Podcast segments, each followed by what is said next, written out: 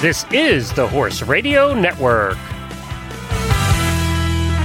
What a beautiful day for horses in the morning. You are listening to the number one horse podcast in the world. Here's your entertaining look at the horse world and the people in it.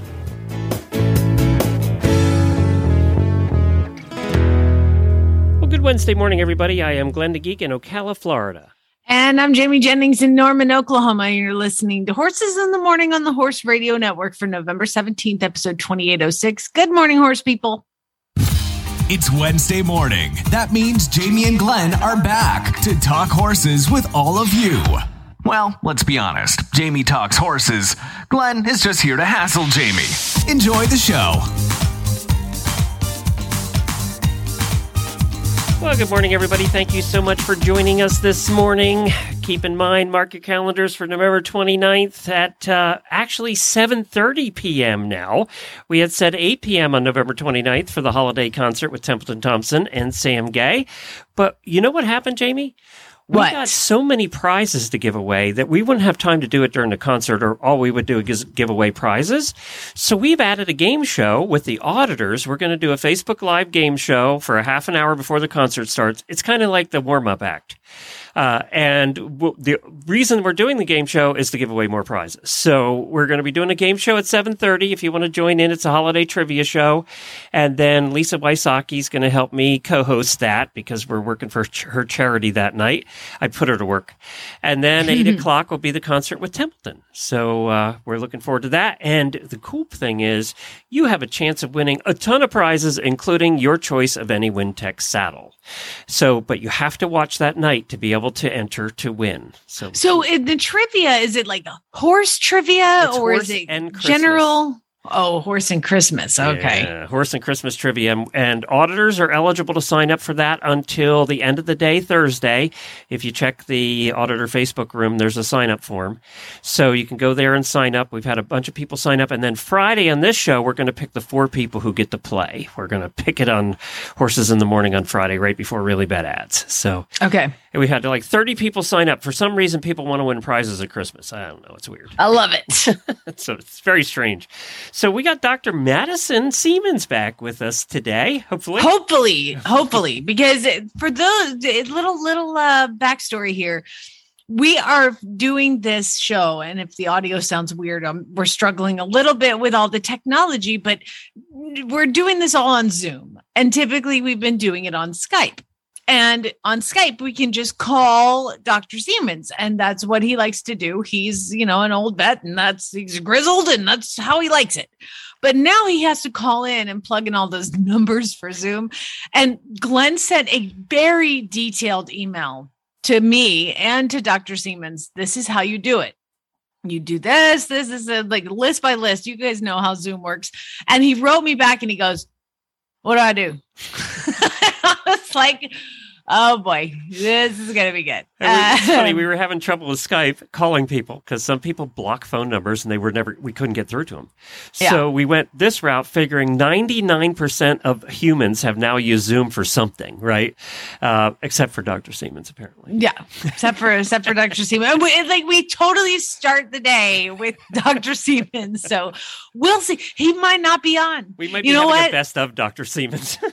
Right? We'll have to play something from the past, but hopefully we're going to have him on because we're going to talk about shipping horses. And it's something that and Helena is going to have to do very soon because she just adopted a horse from me and she lives in Rhode Island. So we need to talk about shipping horses. So it's perfect. Very good. And we have Phil Rapert on, who is the dad of Hannah Rapert, who's one of our terrific auditors. And we stayed with them in the hills outside of Pittsburgh. I mean, it was hilly. Their backfield, Jamie, went straight up. If we hiked up to the top to see the view, you do that 10 times a day, you're going to be like a super Iron Man. I'm jealous because of the great hill work. They also adopted a horse, so we'll catch up on him. Yep. And he's also an author. Yeah, so we're going to find out about a book he wrote, and then you have some weird news, right? I do. Thank God. We have a lot of things to do today. Weird stuff keeps happening. Hey, I also want to remind everybody, hrnstore.com for all of your swag and holiday gifts. If you have an HRN fan in your life, go get Horses in the Morning stuff, HRN stuff, embroidery, screen printing. You can get the little cards that Jessica Troop made with the cute little pony scooter on it. So check that all out at hrnstore.com. Did you see the video I posted this morning from London? I did not. Room. So what there's this video going around. This happened a couple of days ago. Every day, I don't know if it's every day, but most days, what's called the Band of the Grenadier Guards comes out and goes down the street playing their music and everything. And there's usually a carriage in front of it. And it's one of the many, many, many ceremonies they do in London all the time. And the band's playing and coming around a corner, and the carriage is there being pulled by a pair of, I don't know, some kind of driving horses. And the pair of driving horses decided they didn't want any part of that for some reason. And I'm sure they've done it 100 times, right? It's the Queen's horses. So they took off down the road. Fortunately, the road was cleared off. It was ready for this parade to come through. They took off down the road. And I got to give that young carriage driver an award because she was cool, calm, and collected as her horses are bolting down the road. Oh, my God. Yeah. What are you going to do? You can't scream. It's just going to make it worse. Rule number one, never scream. And then the groom is running down the road after him. I mean, you see him tearing off down the road after him. The police handled it very well, I thought. The band, this was interesting. The band, once I think the band director realized what was happening in front of him, he had the band stop playing, but they never stopped marching. So they're getting the horses under control, and for some reason, it's not in the video. Somewhere they broke the shaft that goes between the pair of horses. It actually snapped, and I don't know if they turned hard or what. We missed that in the video because this was just somebody on the street watching. So, and then the guy ran up there beside it to show us the horses. They got the horses disconnected and everything, and they were fine. They managed to stop him, but the band did stop playing. So I give him credit. He stopped the band, but they kept marching right on by. They didn't stop. I thought they would have stopped, you know, and waited for the situation to get under control ahead of them. But nope, went right marching past the horses. The show must go on, Glenn. The show must go on. It's London. Things happen here. We got to keep going. Amazingly, within seconds, they had those horses disconnected. They had another carriage brought out. They must have had on standby and hooked them up and took them out, and it was fine. So it was something. I don't know. They must practice. They must practice that because they had it down. I mean, the police were all, you know, all did a great job with it.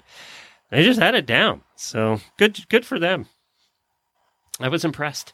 That's amazing. Well, if you're gearing up for the holidays and shopping for your entire list, check out State Line Tack today.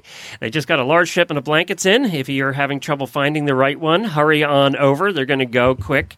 They have Tough One, Weatherbeeta, Amigo, Pessoa, Shires, and Rambo, a whole bunch. They have all kinds of blankets. I just got in. I think what's happening now is all the blanket shipments that were delayed are starting to come into stores. Also, for the Western riders out there, they have a pile of Western saddle pads on sale.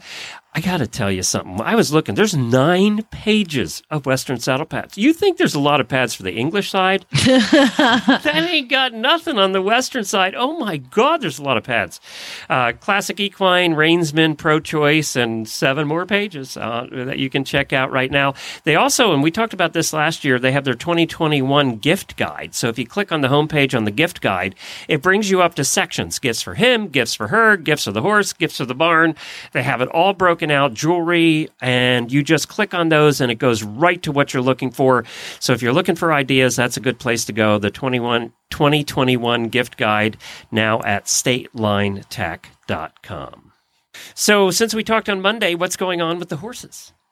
Oh my gosh, I got this really lovely mare in. She is a ginormous, like, just tank of a mare. And this is what's interesting about training rescue horses is you just don't know their history. So she's 9 years old and she is black. She's big, black, and beautiful. And I know one of our listeners is very interested in seeing how she progresses, but she's 9 years old, thoroughbred mare. And I have no idea about her past. None. So I know she raced until she was 4. And because you can go on Equibase and plug in their name and kind of get their race history and all that. And so I plugged her in and she raced, you know, several times, like 20 times, not super huge amount. And then it'll show you, she was born in Kentucky, and then it'll show, and she's a ghost zapper baby. So she's really well bred. And then it'll show you like auction history, like if she's ever been sold at an auction. And she was sold in an auction, I think when she was 5 or 6 in full to Fort Learned. And I'm like, okay, so she's had a baby. She's had a pregnancy at least, like she's been bred. And then they didn't sell her because she didn't get her reserve. So all I know is that this horse raced 5 years ago and at some point was pregnant and somehow ended up at a rescue in Guthrie, Oklahoma.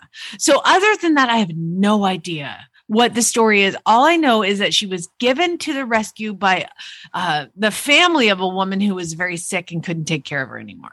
So that's all I know. So I was able to get on her yesterday. I had Abby ride her. You can go see these videos at Flyover Farm on Facebook. Just search for Flyover Farm, Jamie Jennings, and find it there. And so I'm kind of trying to decode her history and her past. And then the other plan that I have today, some of you guys know I have two 2-year-olds here. One, Stan Lee, who was born here, and I have his mama still, and he's a Rouvignon baby. And full sister is Zara, who one of our listeners has now. And he's just a great horse, but he is a big, giant, goofy kid.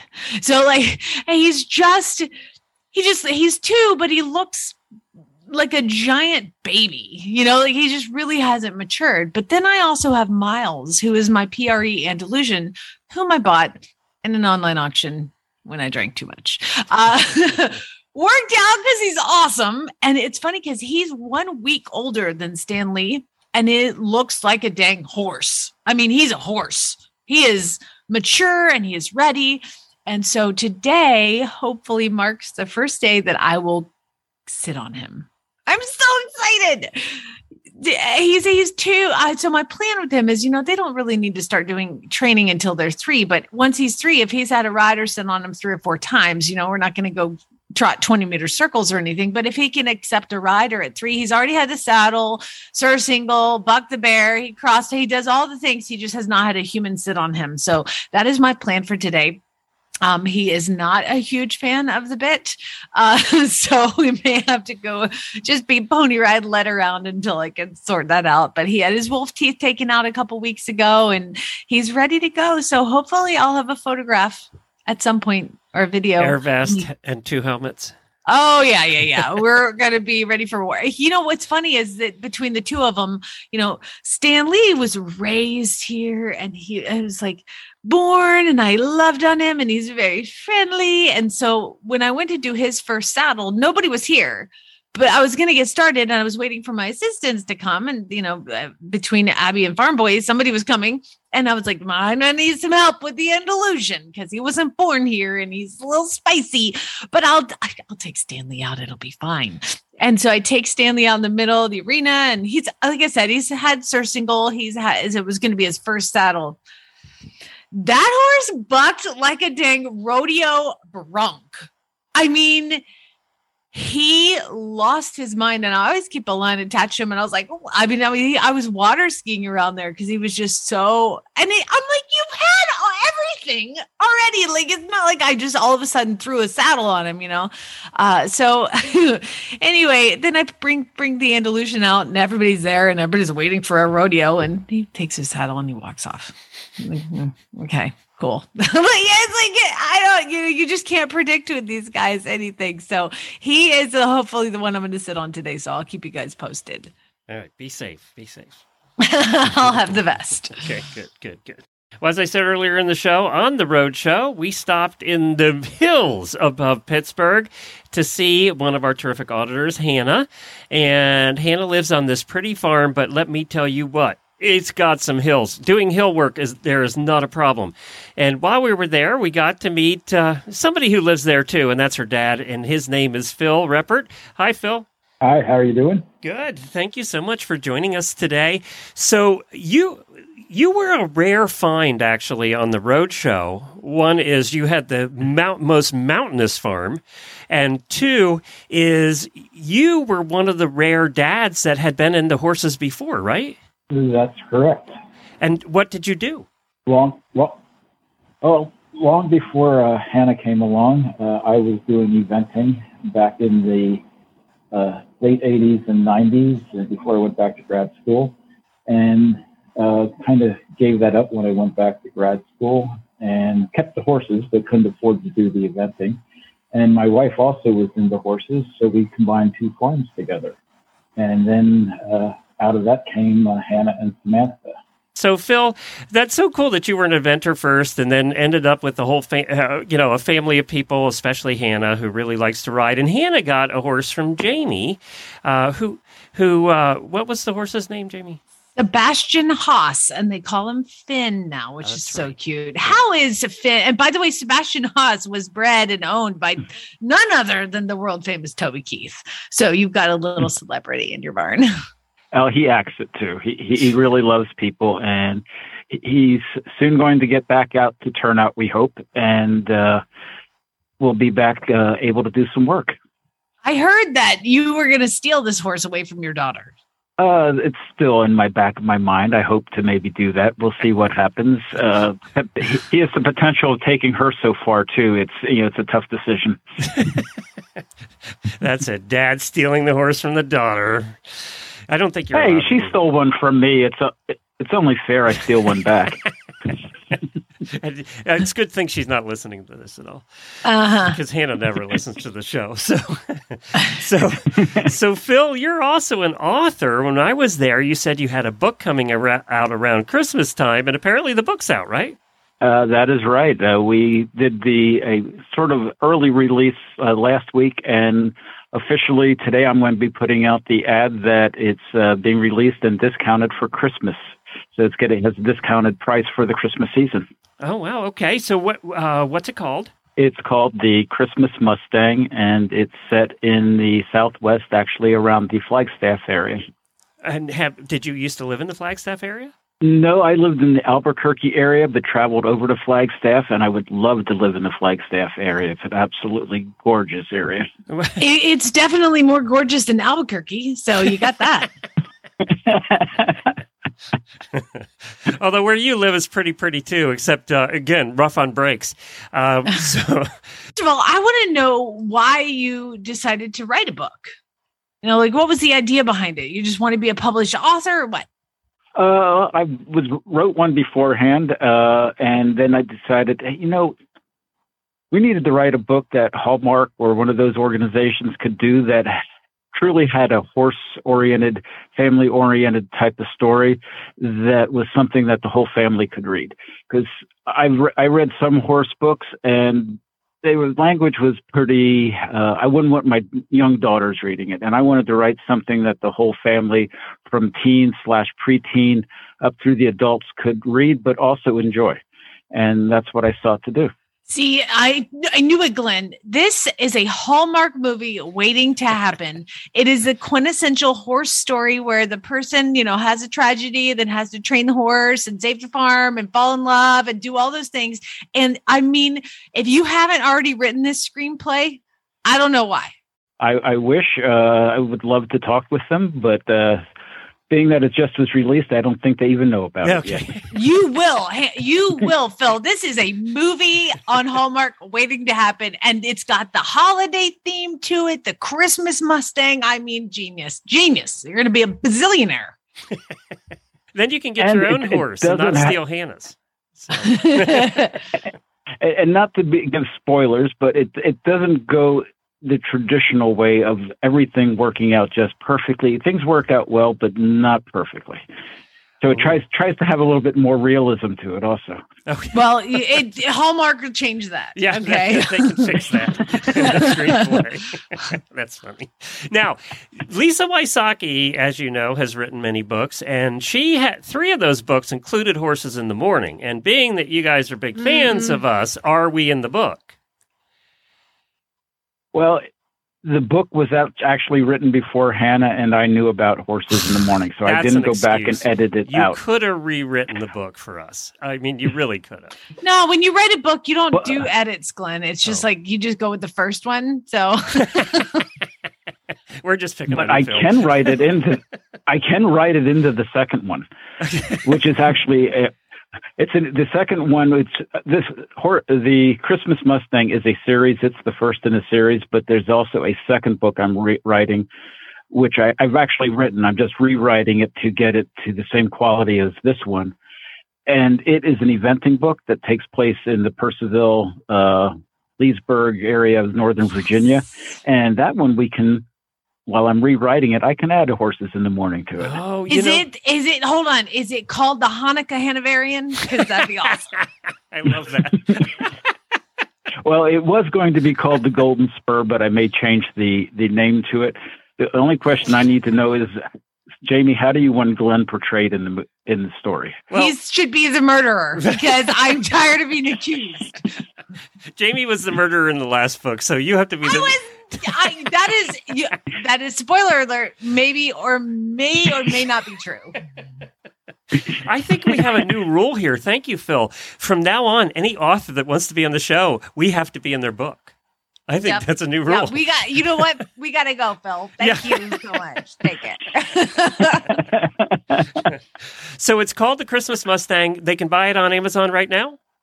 Yes, they can. All right. I'll put a link. You go in there and you go into Amazon, type in The Christmas Mustang, and somewhere in the first 5 or 6 books, you will find it. It's got a picture, gorgeous, beautiful art of a Mustang on the front of it.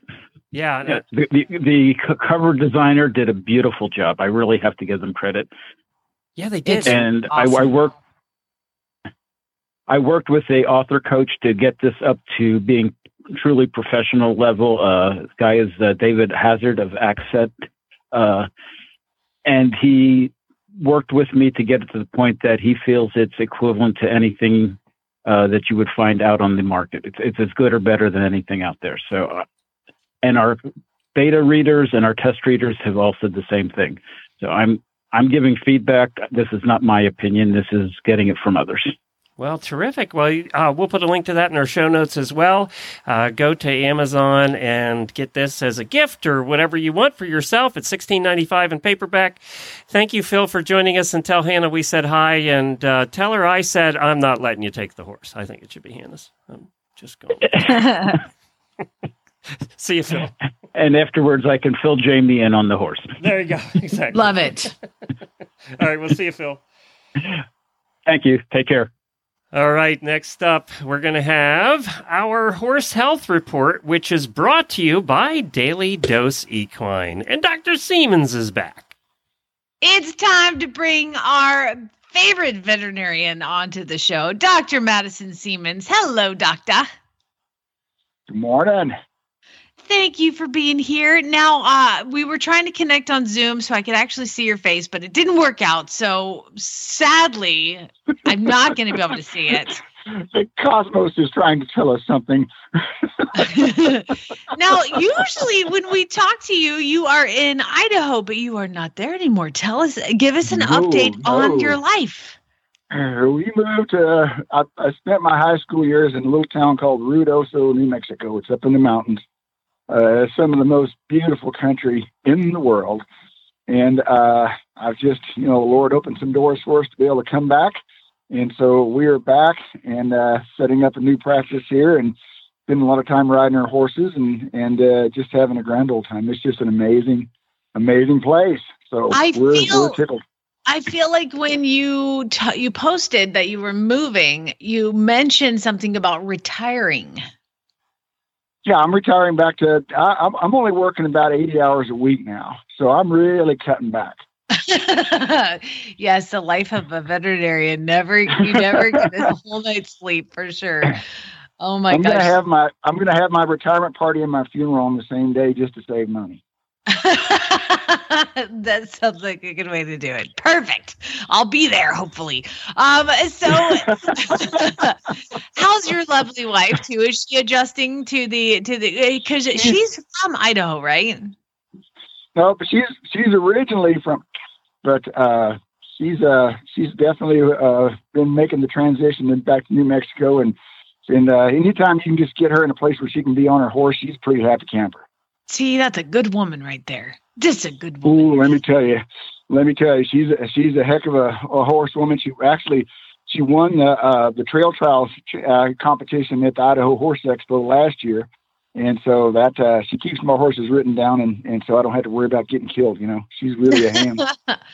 That's awesome. Well, we wanted to talk to you a little bit today about hauling horses and stuff like that. But so I do adopt out a lot of horses, and we have a map at Horse and Hound Rescue, and we put a pin in it every time we adopt to a different location. And so far, I have sent one to Idaho. I've sent 3 to California, 3 to Florida. I mean, again, I'm in the middle of Oklahoma, but recently, congratulations goes out to a new adopter, Helena, who adopted one, and she's in Rhode Island. So we were going to talk a little bit about hauling horses safely and getting them there in tip-top condition. So take it away. What do I need to write? I'm writing. I got a pen. I'm writing this stuff down. This girl. Oh, I so appreciate you guys. You know, when we start thinking about hauling horses, I mean, you know, there's everything we do with these guys is not at all even close to being natural, right? So, you know, putting a horse in one of these aluminum boxes and send them down a freeway at 80 miles an hour. I mean, that's a scary proposition no matter what we do. Right. So from the psychological standpoint, I'm just going to leave that over to you guys and Buck Branham and those people that understand that a little bit better than I do. But from a medical standpoint, I think it's really important to understand the stresses these horses are subjected to. And I think it would be a real good idea. I think it ought to be a law that everybody that drags a horse trailer down the road should have to ride in one for 30 minutes, just 30 minutes. I think you will really understand what the horse is going through. And you'll also understand why a slant load trailer is so important, because it allows that horse to balance as he's going down the road and making corners. But from a medical standpoint, we understand that stress is kind of a generic term, but we know that is a potential cause or additive cause of respiratory diseases, foot diseases, colic, all these things that stress can be an additive factor. And so what I'd like to do is I would like to be able to limit that these stress levels as additive factors in other disease processes. So probably the easiest way to do that, let's just talk about respiratory crud to begin with. Mm-hmm. I'm not a real big fan about putting shavings in a horse trailer. Again, if you ride in one of those things, you will realize how much air is coming through those things and how dusty that is if you've got shavings in there. If you have to bed, then bed in straw. But I think that what we're trying to do is just limit the dust in their environment. The second thing to consider is that stress will also allow these horses to become susceptible to the infectious respiratory diseases that are set up by viruses. I'm not a real big fan of lots of vaccines, but we've had an intranasal flu rhino vaccine out for, 20 years or more. And I really like that vaccine. The reason that it works is because it actually addresses a different part of the immune system than our traditional intramuscular vaccines does. We know that we're trying to stimulate something called IgG antibodies when we're dealing with West Nile, rabies, sleeping sickness. But the respiratory crud comes into an IgA system that is inhaled. It's not injected or poked with a biting fly or mosquito like the other diseases are. So this is inhaled. So we're turning on the IgA system, and that's why the intranasal influenza works. So I would recommend that before we ship a horse, by 4 to 7 days before they're ready to go, give them an intranasal flu. There's almost no side effects to that downside. Okay. And so that'll cover us from there. There's 2 or 3 companies that are making them. You can get those through your veterinarian. I really think, too, that there are probably a lot more humans that would take a vaccine if it went up their nose as opposed to in their arm. I talked to an epidemiologist that's an MD, a few years ago, and we were talking about that. And apparently they have had an intranasal flu vaccine for people, but for one reason or another, it's not available anymore. So I don't know if it doesn't work or what, but it's really interesting when we consider the way that we are trying to help the immune system at fighting diseases. Okay, so I've got intranasal flu down. What's next? The other thing, which when I tell clients this, I get some pushback from this, and I kind of understand why. But with my personal horses, I never ask them to stand in a trailer for more than 4 hours at a run, and there's reasons for that. The big reason again is the respiratory crud, and so if we will get these horses out of the trailer at 4 hour intervals, they can put their head down and they will cough. I've never had one that I didn't get out of the trailer and they put their head down and cough. And this is the body's own defense mechanism for getting rid of a bunch of the stuff that's accumulating in there while they're sitting in that trailer. And I think just getting them out, letting them pee outside the trailer. I mean, it's just a matter of just comfort. I mean, when I have to be on an airplane for 4 hours, I'm nuts. I mean, I need to get out and move around.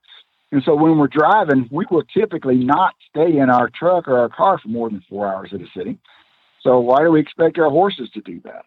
So I think we can really reduce the levels or the incidence of respiratory crud if we get them out, let them drop their head and cough, pee outside the trailer, walk around grazing the bar ditch. I generally carry a Coleman stove with me. I'll just get my horses out, tie them to the fence alongside the road, make me a pot of coffee, and then down the road to go again. Okay, we're not encouraging all horses to do that. I'm just saying, you say you get pushback, it's because most people don't have horses that can stand tied to a fence next to a road. Well, I don't even know how to answer that.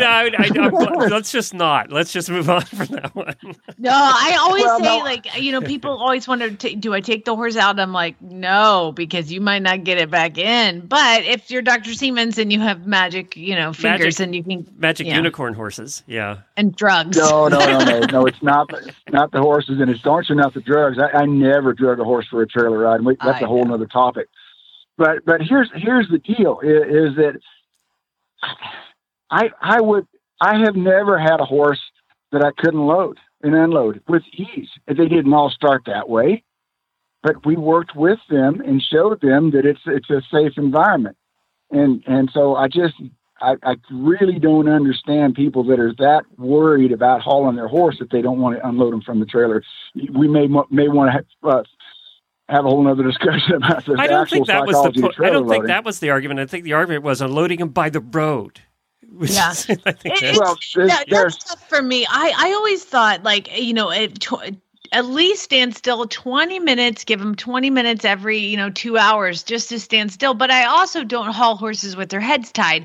I've made my 4-horse into a 2-box stall trailer, and I always say, for these horses that do haul long distances, if you're hiring Creech or Bob Hubbard, they're not going to take your horse out every 4 hours, but buy a box stall, where they have straw up to their elbows, and it's an air ride tractor trailer, and it's more of a comfort ride as opposed to a stressful, standing ride.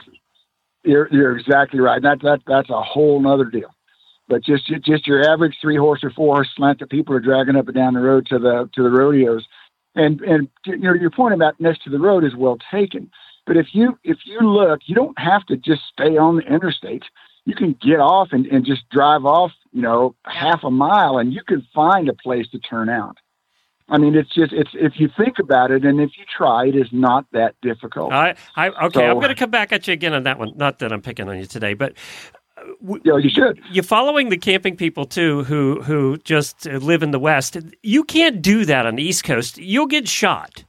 So you have all that wide open place where you can find a place to pull off. If you pull off anywhere on the East Coast, you're in somebody's yard. Uh-oh. Did we lose him? No. I'm you could hear the rusty wheels turning in my walnut side brain. I was actually was actually thinking for just a second.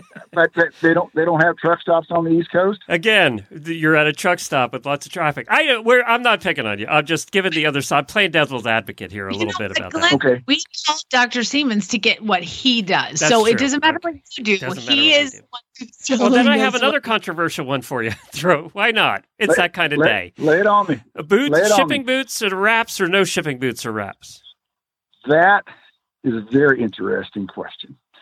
And my wife and I have had some frank discussions about certain aspects of grooming horses that I think may interfere with their overall well-being. Trimming guard hairs around eyes and nostrils is one of them. They can't really see the end of their nose, so those guard hairs are really important. Those tactile hairs are important there, so they know where their face is. Yes, amen. And I'm convinced that if we put shipping boots and wraps on these horses, they have a difficult time feeling their feet. And so I think, and I can't prove this, but this is just my opinion, I think that first off, support wraps are only going to weaken tendons, so they're never a good idea. The protective boots, the shipping boots and all that, I don't really care one way or the other about that. I don't do it with my personal horses because my theory, my thought, my opinion is that they interfere with the ability of the horse to feel where his feet are. And perhaps they will wind up with more injuries from that. Now, I've had a few client horses that would scramble in the trailer and hurt themselves because of that. That's a whole nother set of problems that you got there. Mm-hmm. You know what I mean? That changing that over to a box type stall situation where they can find their balancing spot, they can put their head down, that will stop most of these horses from scrambling. But as far as is that going to protect, I don't think it will. You know, one thing that gets me, Dr. Seamans, too, is I used to wrap all the time, and then I moved to Arizona, and I'm like, it is too hot to put wraps around some tendons. I mean, just the simple fact of overheating tendons and everything, it scares me. Yes, you may protect against a laceration, but again, you've got to decide what is best for your horse at the time. Do you have one that's going to scramble around and be a nightmare, or do you have one that's going to stand there nicely? So I think it depends on that. What is your opinion on, and I know this is another hot button for you, like say we're going to ship a horse to Rhode Island, is GastroGuard during that trip going to do anything to help the horse with like an overproduction of acid? Well, for me, what I would rather do is just hang a hay bag in that horse's stall. We know that the salivary buffers will elevate the natural salivary buffers that are in the horse's mouth.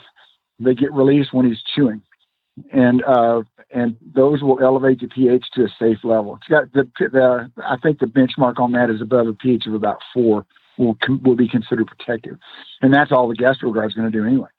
And so, you know, I think you're better off. And even, you know, this spills over into another topic, but even when I'm treating patients that are EGUS, equine gastroesophageal ulcer syndrome for short, even my patients, they're not on GastroGuard for very long. There's reasons to do it, and then there's reasons not to do that. And we know now that long-term use of that stuff is probably not in the horse's best interest,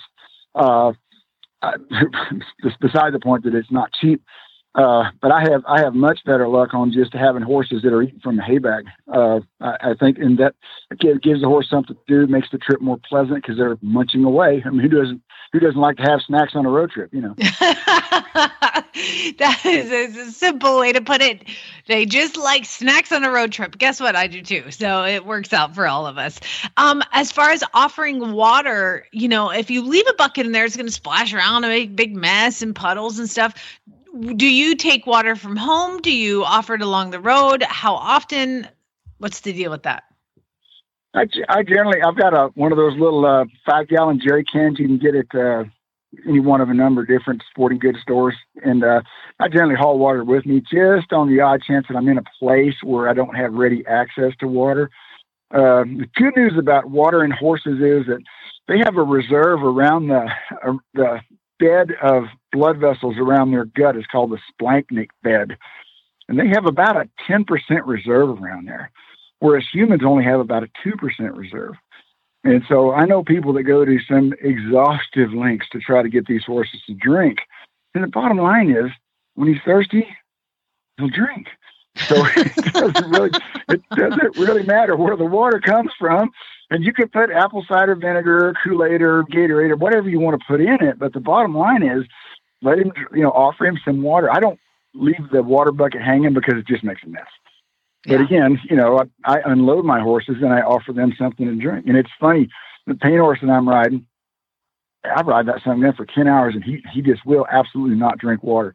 And this little buckskin filly that we're ponying with us now, she every time we cross a creek, she wants to take a sip. She's kind of like wine tasting for her. You know what I mean? She just takes a little bit all the time. So it's individual variation. We got to remember that they have some reserves there, and I don't get too worried about these horses not drinking. Wow. So basically, I just need to calm down is what you're saying. Take a big deep breath and just enjoy the ride. And I hadn't, Glenn, I'm so thankful that you brought that up about some logistical challenges on the East Coast. And I truly never thought of that because I've been out here in the West my whole dang life. So the reason that came up is because we watch a lot of RV stuff because we have one now. Yeah. So we watch a lot of RC stuff, and everybody in the West is so used to pulling off in the game lands and parking for a night. There's just nowhere you can do that on the East Coast, right? It's just not something that happens. It's a whole different world. Yeah. Yep. I hear you. Yeah. But I guess if I were in, we're fixing to be in that situation. We're in the process of buying a 11-quarters trailer, and we're going to go on a national book tour when the book comes out this next summer. So we're going to take our horses, and we're going to try to go to all 48 of the lower states where they have horse-friendly. When you get to Ocala, when you get to Oklahoma and Ocala, you have a place to go. You're just too kind to me. I will probably have a whole different outlook on life about shipping horses when I get to the East Coast. Yeah, it is. I'm not taking these damn things out again. Come on, suck it up, get going. Well, Dr. Seamans, every 4-hour thing's going to go to 12. Yeah, exactly. I was just about to ask you about the book. So it's coming out next summer. This is the second go round. Tell everybody about it. Yes, it's called Never Trust a Sneaky Pony and Other Things They Did Not Teach Me in Vet School. And you can go pre-order that probably, but your website that has a lot of great photos and information is cornerstoneequinevet.com, and there's just one E in between cornerstone and equine. So cornerstoneequinevet.com, and you can find out more there and get in touch with you and find out all about your books and pick your brain. Thanks so much, y'all. Thanks so much for calling me. I always enjoy talking with y'all. Well, we'll have you on again soon if you haven't gotten too mad at Glenn. I think he's sick of us now, and he's like, No, I really look forward to this. This is always so much fun with you guys, and you always have some very, very thought-provoking types of insights, and that's how I learn, and I appreciate that very much. Well, Dr. Seamans, you're one of the few veterinarians we have on here that we know well enough that we can come back at you like that. And have a discussion. Otherwise, it's like it's first time we're talking to the person. That's why we like having you on, because we can have it's more of a discussion, right, than a lecture. So. Well, but it should be okay. And I can tell you, I write for this Horse Vet Corner. I do a blog on those for those guys, and I learned so much from those questions. And if my life became a lecture, I would not have improved in my ability since 1985. I mean, what's the point? And so I just love getting that type of feedback and those kinds of things that somebody will say, well, why? And I don't know. I've always done it that way. Now that you mention it, dang, maybe we ought to rethink this. So I love talking to you guys and my clients in general, because they challenge me, and that's the way it ought to be. You know what? I don't think anybody has ever used thought-provoking to Glenn ever. I was just thinking that. So, provoking, but not thought-provoking. Yeah, okay. Exactly. Well, Glenn, I will send you a picture of Dr. Seamans and I together, because we got to use for the show notes picture today, because we got to hang out at Monty's place in California, which was the movement. It was just life-changing. So I'll send you that. It was pretty fun. Doc, I love you. Mean it. Give your wife a big hug from us, and thank you so much. Well, do that. You're not coming to Nashville here in another month for the AAT, right? No, they won't let me in there. Oh, they should. You guys should set up a booth there. But I get to have a the day before the big meeting starts, which is always on Saturday. They have a student session, and so we get to play with baby vets during the student session. And then I get such a charge out of working with those young people. They're just on fire. They were so smart and just so willing to learn. So if you guys ever get a chance to get there, I think you'll really enjoy it. It's really fun. I would love that.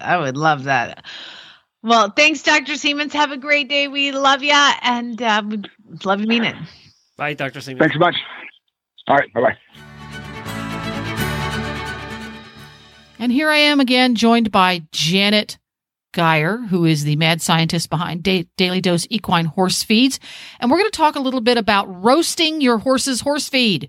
That's right. The ingredients that are non-GMO verified in the Daily Dose Equine Horse Feeds sometimes are roasted, and I'm sure there's a reason for that. So, Janet, inform me. Well, thank you very much, Jen. The reason that we flame roast is really twofold. One of them is basically to increase digestibility, because once you roast, it opens up the kernels and allows the product to be a whole lot more digestible, so you actually get more for your money. The second reason is that grain usually sits in a silo for a long period of time. And during this period of time, you have little creatures in there, you have little mice, you have insects, you have birds, you have droppings, you have bacteria and mold growing. And if it sits for a really long period of time in a humid environment, it can really grow a lot of mold. So by roasting it, you're actually killing off the mold and killing off the bacteria and making a cleaner product. Does that change the moisture content, or do you add moisture back into it again? Well, it actually lowers the moisture content, and we use this actually as a natural preservative. So moisture creates mold and bacteria to grow. If you don't have any of the spores there to grow, you're not going to have any mold and bacteria. And by keeping the moisture low, it's a natural preservative. So we don't have to add anything, chemical mold inhibitors in there. I like that idea a whole lot. So if you want to learn more about the Daily Dose Equine non-GMO verified horse feeds, you can do that at dailydoseequine.com. And you can also find a local retailer to purchase your feed, or you can go to chewy.com and order your horse feed for fast and convenient nationwide delivery. Thanks, Janet. He's never coming back. But it's the first time where our show has ever been called thought-provoking, though. So that's good. Yeah, that was a new one. Breaking records today. It is funny, but when he says that about getting the horses out every 4 hours, and I'm thinking the truck, when he said, do it at a truck stop. You've been to the truck stops on I-95. Would you get your horse out of the trailer? But I think the air brakes alone. I mean, trucks everywhere, air brakes, and they'll run your ass over. The horse is in the way. They're running it over. We lived in the West too long. It's like... No, I think it's a good point, though. And he does appreciate communication. That's what we went to the movement for, was to all work stuff out and talk about stuff. And I do like having him on because we can have fun with him, too. So that's awesome. Anyway, again, as always, the vet's opinions are their opinions, our opinions are our opinions. And you make up your own mind what you feel about shipping boots or anything else we discuss. In the meantime, speaking of... weird things. How about we do some weird news? Well, American Harvest's newest product for horses, equine hemp pellets, are vet-formulated and produced from natural hemp. The pelleted formula is manufactured with potent raw CBD using no chemical processing, so your horse will love the taste as much as you'll love the benefits. The hemp-derived CBD pellets can help your horse recover faster after a show, get relief from inflammation, reduce his nerves, and even ease digestion. If you prefer a liquid application, check out American Harvest's THC-free CBD oil or premium hemp extract.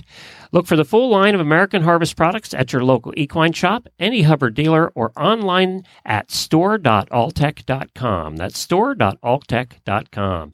And right now, American Harvest is offering an exclusive giveaway for you, our loyal Horse Radio Network listeners. One lucky winner will receive a free 90-day supply of American Harvest equine products. Check out the link in today's show notes for details on how to enter. Just scroll right on over to your show notes and click on the link and enter to win a 90-day supply of American Harvest products. Time to learn why some days you're embarrassed to be part of the human race. In Jamie's Weird News. It's very true. Sometimes you're just, you're like, what? That's weird. So these weird news stories, I used to have to research them myself, and then I put you guys to the task, which is if you see a weird news story, are you reading it and you're like, wow, this is super weird. I want to see it. Email it to Jamie at horseradionetwork.com. I appreciate it. I love it. This week we had Clark, Alicia, Nikki, and Lorene all sent me weird news stories. Now, I feel like one of them I have done before, but two of you sent it to me. So I'm going to do it again because it's just that weird. We're going to start in Japan, Glenn, and I feel like you might remember this. Takasha Miyagawa. He's 39 years old, and he was just arrested in Osaka. And he was arrested for, ready for it, faking his birthday and getting presents all year long. From who?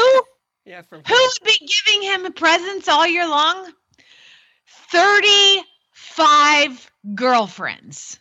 Whoa. This guy was dating 35 different women. How do you even remember their freaking names? Every one of those 35 women thought that they were the only one that he was with. How do you juggle those balls? How on earth does anybody keep that up? Apparently, one girlfriend said his birthday was February 22nd. Another one said it was in July. Another one thought it was in April. His actual birthday is November 13th, which is probably why this story came up again, because he just had another birthday. I wonder how many presents he got. The scam somehow unraveled. The women banded together, formed a victims association, and then reported him to the police for defrauding them of almost $1,000. That's not very much money. Maybe it's $1,000 a piece. Oh, maybe let's go with that. So, like, no, but it looks like he got arrested for. They spent $1,000 on his present, probably all 35 of them. So that's not really a whole lot, but. They ambushed him on the streets, actually. A camera crew found him before he was arrested. And apparently there's a video of him. The reporter comes up to him and says, "You're Mr. Miyagawa, right?" And the guy goes, no, it's not. I'm not. And then he tried to bolt. And the video comes to an end with the reporter trying to chase after him as this guy's running down the street. So funny. You know, it is interesting if you think about it. Was he just... No, I'm not going to ask that question. It says, many are trying to figure out how Miyagawa pulled this off. Yeah. And the quote is, one tweet reads, "With 35 people, if he was seeing one person a day, that means he could only meet the women once every 35 days. And if he met 2 to 3 women, he could see them every 2 weeks. So did he treat dating...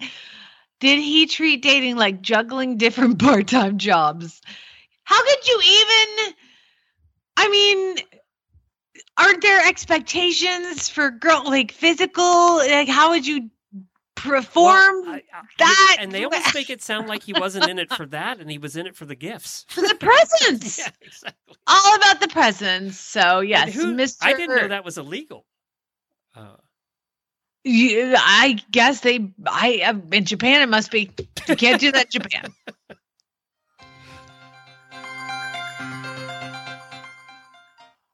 I know somebody who had a very similar situation to this one, and I wanted to smack her. Actually, I wanted to hit her husband because this one this one sounds like it might be her fault. Okay. So Emily Johnson of Vacaville, California said she and her husband, Michael, weren't in a huge rush to get to the hospital when her contractions started. It was about a week before the due date because they're only, the contractions are 10 minutes apart and the hospital is 5 minutes away. So they're like, we can do this at home. Hey, anybody listening, get to the hospital. Sorry. The contractions very quickly went from 3 minutes to 2 minutes to 1 minute apart in a matter of about half an hour. And finally, she's like, oh, okay, we got to get to the car. We have to go. Their car is parked out by the street. They walk down and through the yard trying to get to the car. And she's like, oh, my God, it's coming. It's coming. She said, here's her quote. I'm just like, I'm going to get on the grass. I'm going to be here. This is my spot. She then delivered the baby with the help of her mother and her husband in her front yard. By the way, how do we know this is true? How do we know this story is true, Glenn? Because her Ring doorbell caught the whole thing. No. The Ring doorbell camera caught the whole birth. She said, I'm just thankful that I was facing in that direction because otherwise I don't think we'd be able to share the video footage. Oh my God, I don't want to see the video footage. My brother was born in the car on the way to the hospital. That happened to a friend of mine. He's a fighter pilot. And he's like, we got this. We're going to labor at home, big A-type tough guy. And she delivered. I think he got stuck in traffic. Yeah. And she delivered the baby. That's what happened to my mom and dad. She had the baby on the way to the hospital. Oh, my God. Why? So they show up at the hospital. Apparently, labor was 20 minutes. This was my mom's fourth, and I just shot it out. By the time it started, they drove to the hospital. They didn't wait and had the baby on the way. And my dad's showed up with the baby. The final quote in this: "Congratulations, I'm glad your brother's okay." That made it in the car. He's the sign guy too. Oh, good. That's even better. She says her quote is, quote, I joke that I was like a cow giving birth in the field because once I got to the hospital, I had grass clippings falling right off me and the nurses were wiping dirt off my knees. And I'm like, oh, I did give birth in the lawn. She was a tough woman. She could do anything now.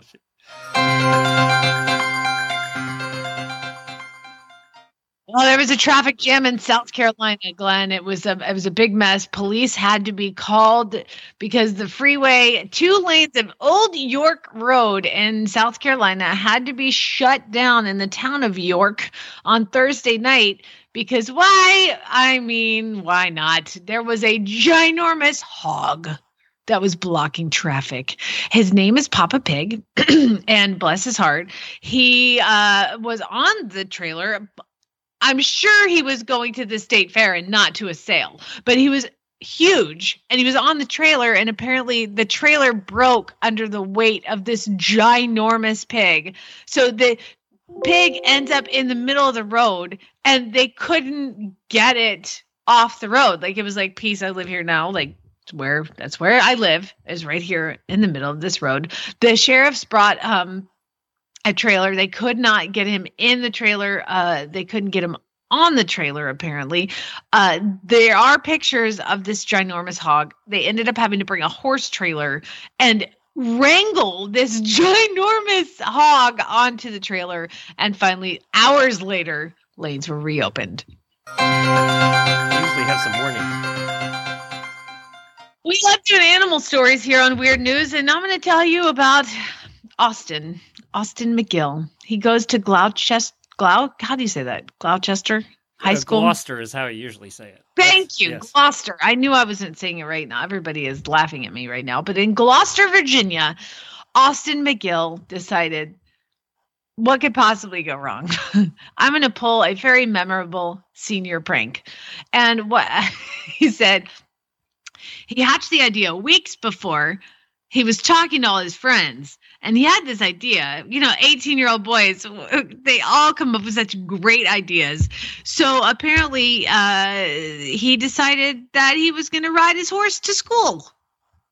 Senior day prank, but they were all like, you know what you should do? You should take it in the school and ride it all the way to class. And what could possibly go wrong?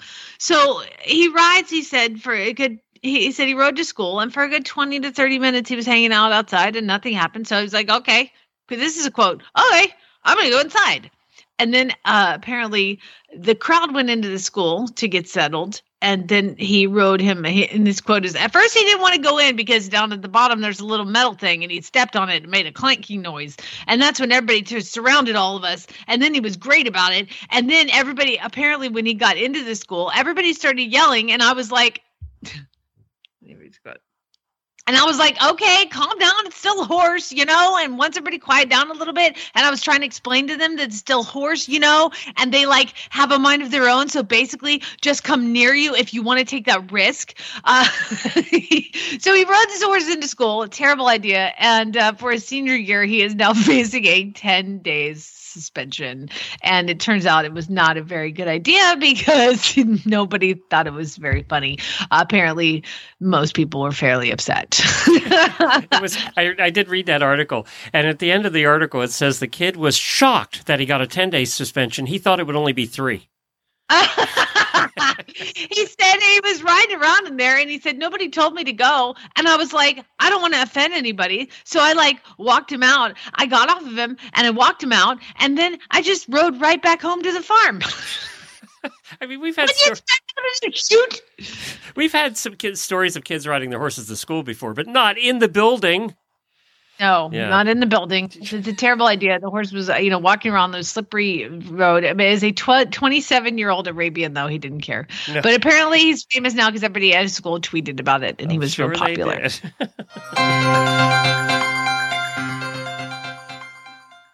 And that is it. Everybody, thank you so much for sending weird news. If you are reading a story and you're like, wow, that's super weird, email it to jamie@horseradionetwork.com and put weird news in the subject line so I can keep it all organized. Thank you very much. And we apologize for any sound issues today. We experimented with something new, and it was an epic failure, so we won't be doing it. We had to switch back, and then the audio has sucked. And if Glenn ever gets this thing edited from all the restarts, I'll be amazed. Hear it. But hold on. Today's the 17th. This episode should possibly come out next Sunday. Yeah, exactly. It'll be Thanksgiving or after when this one comes out. It's going to be a nightmare. But hold on, auditors, because I do have a list for you guys. We didn't get to it in the show, but I have a list, and I think none of us apply to this list. I did text.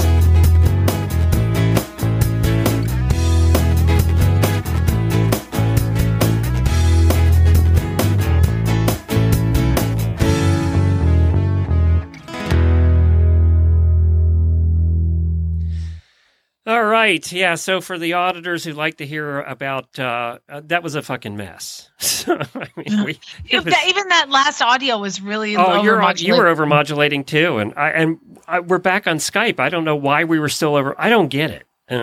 It's like there were demons today. It's like, it's just some of those days. And then it's hard for me to concentrate because I'm trying to watch levels and do all that stuff, which doesn't make it any easier. But so I was trying to do a study show for today, but I couldn't do one because it's all COVID again. So every study is about COVID. I couldn't find anything. You just need to Google experts say. That's you can get around COVID that way. Yeah, because it was just and now deer have COVID, and it's like, okay, they're dying, and it's like, oh, jeez.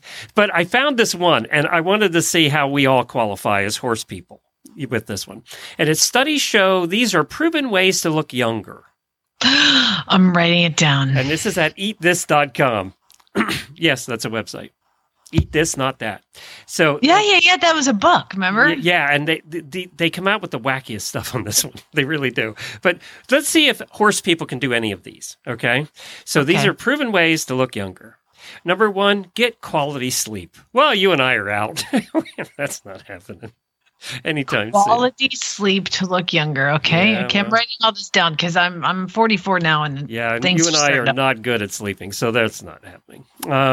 It says if you only sleep 4 to 6 hours a night, that you're not getting quality sleep. Well, there we go. We're not getting quality. Sleep. I'm in the 4 to 6 range. Yep. And you don't have to tell me that I'm not getting quality. So I thought this was eat this, not that, not sleep this, not that. Okay, we don't qualify the next one either. Reduce stress. So if you reduce stress, you can possibly look younger. Okay, no surprise there. Every president that's ever been president turns gray in 4 years. So, you want to look old quick, become president. Yeah, why anybody wants that job, I don't know. But anyway, so we don't qualify there either. Number 3, avoid excess sun exposure. Well, duh. So that ain't happening. Next. So far, horse people are out on all of these. Exercise regularly. Well, you know, riding is exercise. So maybe on this one. Yep. We got that one. We get 1 out of 4 so far. You fail at this one, too. I don't fail as this one as much as you do, but you all fail at this one. Don't drink too much. Sorry. Now, I would probably look 27 years old if I didn't ever drink. Okay, let me read this one because this is it gets into detail here, and I thought you know all you drinkers would want to hear this. So it says researchers analyzed the self-reported signs of aging from more than 3,200 women worldwide, comparing them to their level of alcohol use. Heavy drinking. Now, this is where they actually qualify the number of drinks. Okay, what is heavy drinking in more than 8 a week? Fuck. So, more than 8 a week is associated with increased upper facial lines, under-eye puffiness, oral mid-face volume loss, whatever that is, and blood vessels showing. You know, I was just thinking I had a lot of mid-face volume loss, so... So all of you that are over 8 a week, you don't call. So we're 1 so far out of 5.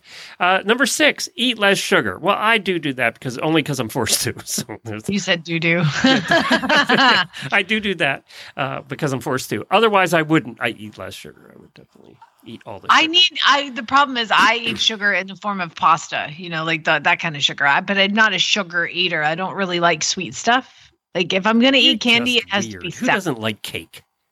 Everybody should like cake. Gives me heartburn. Cheesecake. So 1 out of 6. So pretty much we're going to look 95 by the time we're 60. Okay, so I need to basically look younger, stay in the house, don't go outside, right. Don't drink, don't eat anything fun, and avoid, and just to I just need to sleep all day. And run 25 miles a day, apparently. Not outside, though, on a treadmill. On a treadmill, right. Peloton. That's the only way you're allowed to do it. Now what I'm getting for Christmas. So there's a reason that half of Ocala this time of year looks old and leathery. It's because it's all the horse people have descended. Yeah, but it's a lifestyle that you choose. I will tell you this, though. When you go to the grocery store, if it isn't for the breeches, if you take the breeches out, because we get a lot of those at the grocery stores here. You see a lot of breeches and boots. But if you take that out of the picture, you can tell who the horse women are and the horse guys, both. You can tell. You know, the best advice anybody ever gave me when I moved to Arizona was, and you forget about it all the time, was to put sunscreen on the tops of your hands. Because I feel like that's where older horsewomen are easily identifiable, is because the tops of your hands are leathery. You know, you wear a hat, you can wear a helmet and all those things, but the hands just working outside in the sun. So always put sunscreen on the backs of your hands, not on your palms, obviously, the other side. Whatever that's called, the back of your hand. And we're already starting to see the stories in Florida. That happens all the time this time of year, all the way through the winter. You probably saw them too in Arizona. The snowbirds descend and they lather up in sunscreen, go to the beach where it's still sunny down here. And what's the one spot they forget to put sunscreen? And we see stories in the news every year about this. Well, I have in the past forgotten to put sunscreen in between the girls, they don't do that one in the story. But I don't have cleavage though, so it's not like it's squished together. Like, I mean, it's a sternum. The tops of your feet. Oh yeah. And people get the worst burns and end up in a hospital because of the tops of their feet. They get so burned they can't put shoes on. And you'll see them. If you walk around down here, you can always tell who's just come to Florida by the sunburns. You can tell who's just descended on Florida by the sunbirds. You can tell they're northerners and they just arrived. Yeah, Disney World's where you also see the worst sunburns you'll ever see because they get here, they forget about sunscreen, and they don't think, oh, they think it's 80 degrees in the winter. I don't need sunscreen, but they haven't seen the sun. They come down from Minnesota. They haven't seen the sun in months. Yeah, and they're like lobsters. It happens every year. It's so fun. No. Anyway, it's funny. Sunscreen, people. Sunscreen. All right, everybody. We're done with this day. Bye.